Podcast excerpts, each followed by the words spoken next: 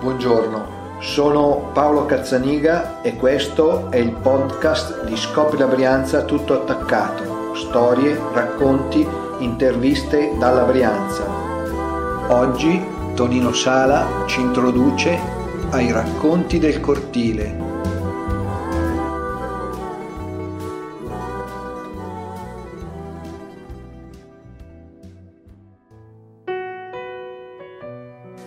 Questi sono i miei ricordi, così come mi sono tornati in mente. Il racconto dei personaggi e degli avvenimenti potrà anche essere parzializzato, incompleto o addirittura sbagliato, ma non posso farci niente, è quello che ricordo. Il titolo è I racconti del cortile. Il cortile è quello delle case vecchiati. Con questo nome sono conosciute e battezzate con tanto di targa sui pilastri un insieme di edifici sorti all'inizio degli anni venti su terreni agricoli parzialmente tenuti a bosco di pino austriaco, confinanti alla Molgorana, con accesso dal troncone di via 4 novembre, al tempo terminante all'altezza di via Isonzo.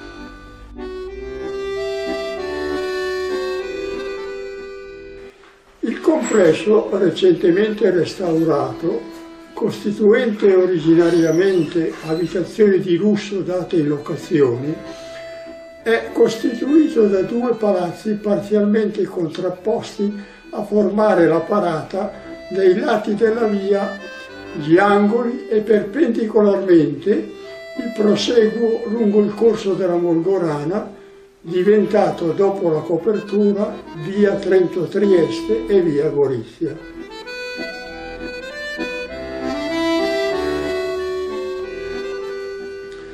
La prima costruzione a nord della via edificata sull'intero perimetro, salvo lo spazio agli accessi pedonali e carrai, è costituita da due edifici a L, uniti sul fondo da un garage sul piano di copertura del quale era stata ricavata una terrazza.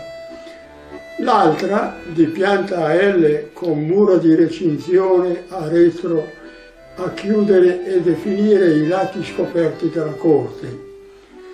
A lato sud, sulla via sul proseguo dell'edificio a L, dopo una breve interruzione costituita da una catapecchia e dall'accesso a un'altra proprietà, una grande villa parzialmente schermata da cedri del Libano, costruita all'interno del filo stradale, delimitata da una recinzione con base di cemento lavorato e un'artistica cancellata, completava il fronte della via e costituiva l'abitazione padronale.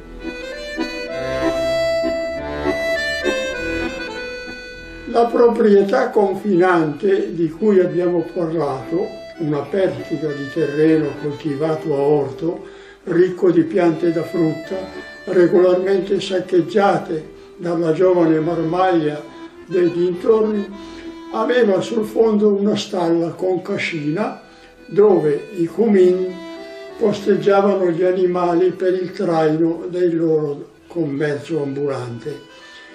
Incuneata tra il cortile a L e la villa padronale, che nonostante sforzi e allettamenti non era stato possibile acquisire, aveva costretto i progettisti a rivedere l'impianto originale e a ridurre dimensioni e struttura mortificando le aspirazioni architettoniche urbanistiche. Le superfici esterne, decorate a imitazione di lastroni, mattoni a vista e festoni sul limite delle gronde, le botteghe sulla via con gradini di accesso in granito, balconi e finestre impreziositi da contorni in cemento lavorato, L'accesso al cortile, definito da alti pilastri ornati di fregi e sormontati da capitelli decorati, che scandiscono i corridoietti del transito pedonale e l'ampio ingresso centrale riservato ai veicoli chiusi da artistici cancelli in ferro battuto. Sopra i tetti torrette, stenditoi con parapetti e colonnine e sulla torretta di sinistra un orologio da torre con un ampio quadrante. Il cortile nel quale erano stati conservati del bosco originario numerosi pini aveva al centro un lavatoio coperto. Lungo il perimetro interno correva una siepe bassa di lauro intervallata da alberelli a foglie colorate. Il tutto alberi e siepi contornato da contorni in ceppo a limitare gli spazi percorribili tenuti a ghiaietto rastrellato, riscaldamento centrale, il primo ad Arcore, camino e acqua corrente in tutti gli appartamenti. L'acqua era prodotta in proprio dai profondi pozzi scavati nel cortile e chiusi da ghiere a livello del terreno era pompata in cassoni di raccolta posti sotto il piano di livello delle torrette e distribuita servizi igienici completi di bagno in parecchi appartamenti, per altri vi erano servizi in comune. Spazzatura e immondizie raccolte e convogliate in cassoni nello scantinato, dai quali venivano ripresi a cadenze quindicinali dagli operatori ecologici.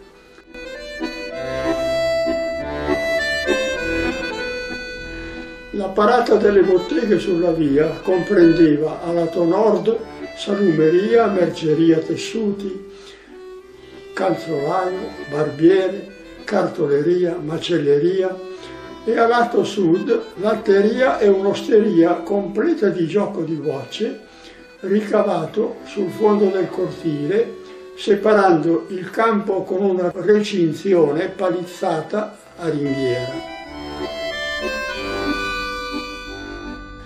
Raccontava Alfredo, mio padre, che alla costruzione degli edifici eretti dalla ditta Redaelli aveva lavorato per qualche tempo anche lui col fratello Giulio, prima di trasferirsi a Monza, e che il Vecchiati, raccontava, proprietario e imprenditore di origine comasca, aveva progettato e gestito queste sue case per qualche anno, continuando poi la sua attività anche a Milano.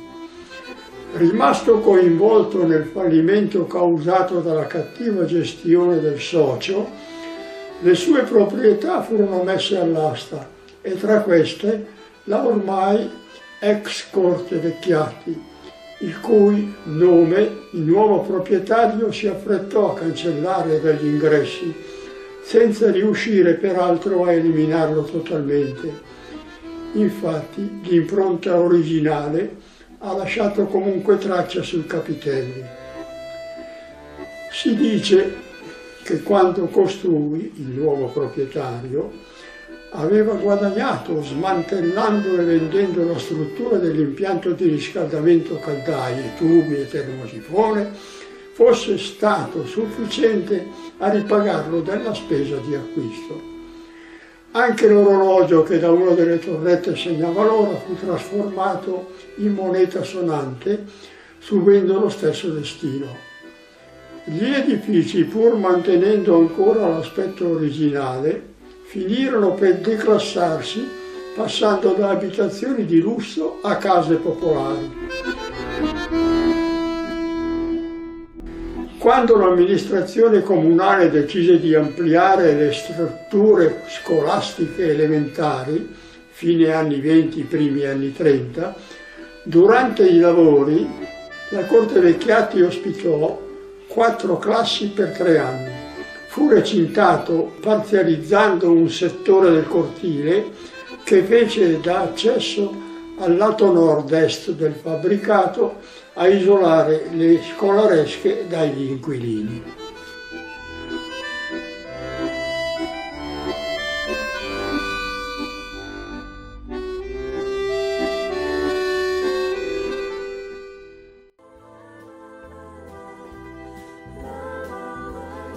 Oggi avete ascoltato Introduzione ai racconti del cortile di Tonino Sala. Vi aspettiamo con tutti i nostri podcast sul sito www.scoprilabrianza tutto attaccato.it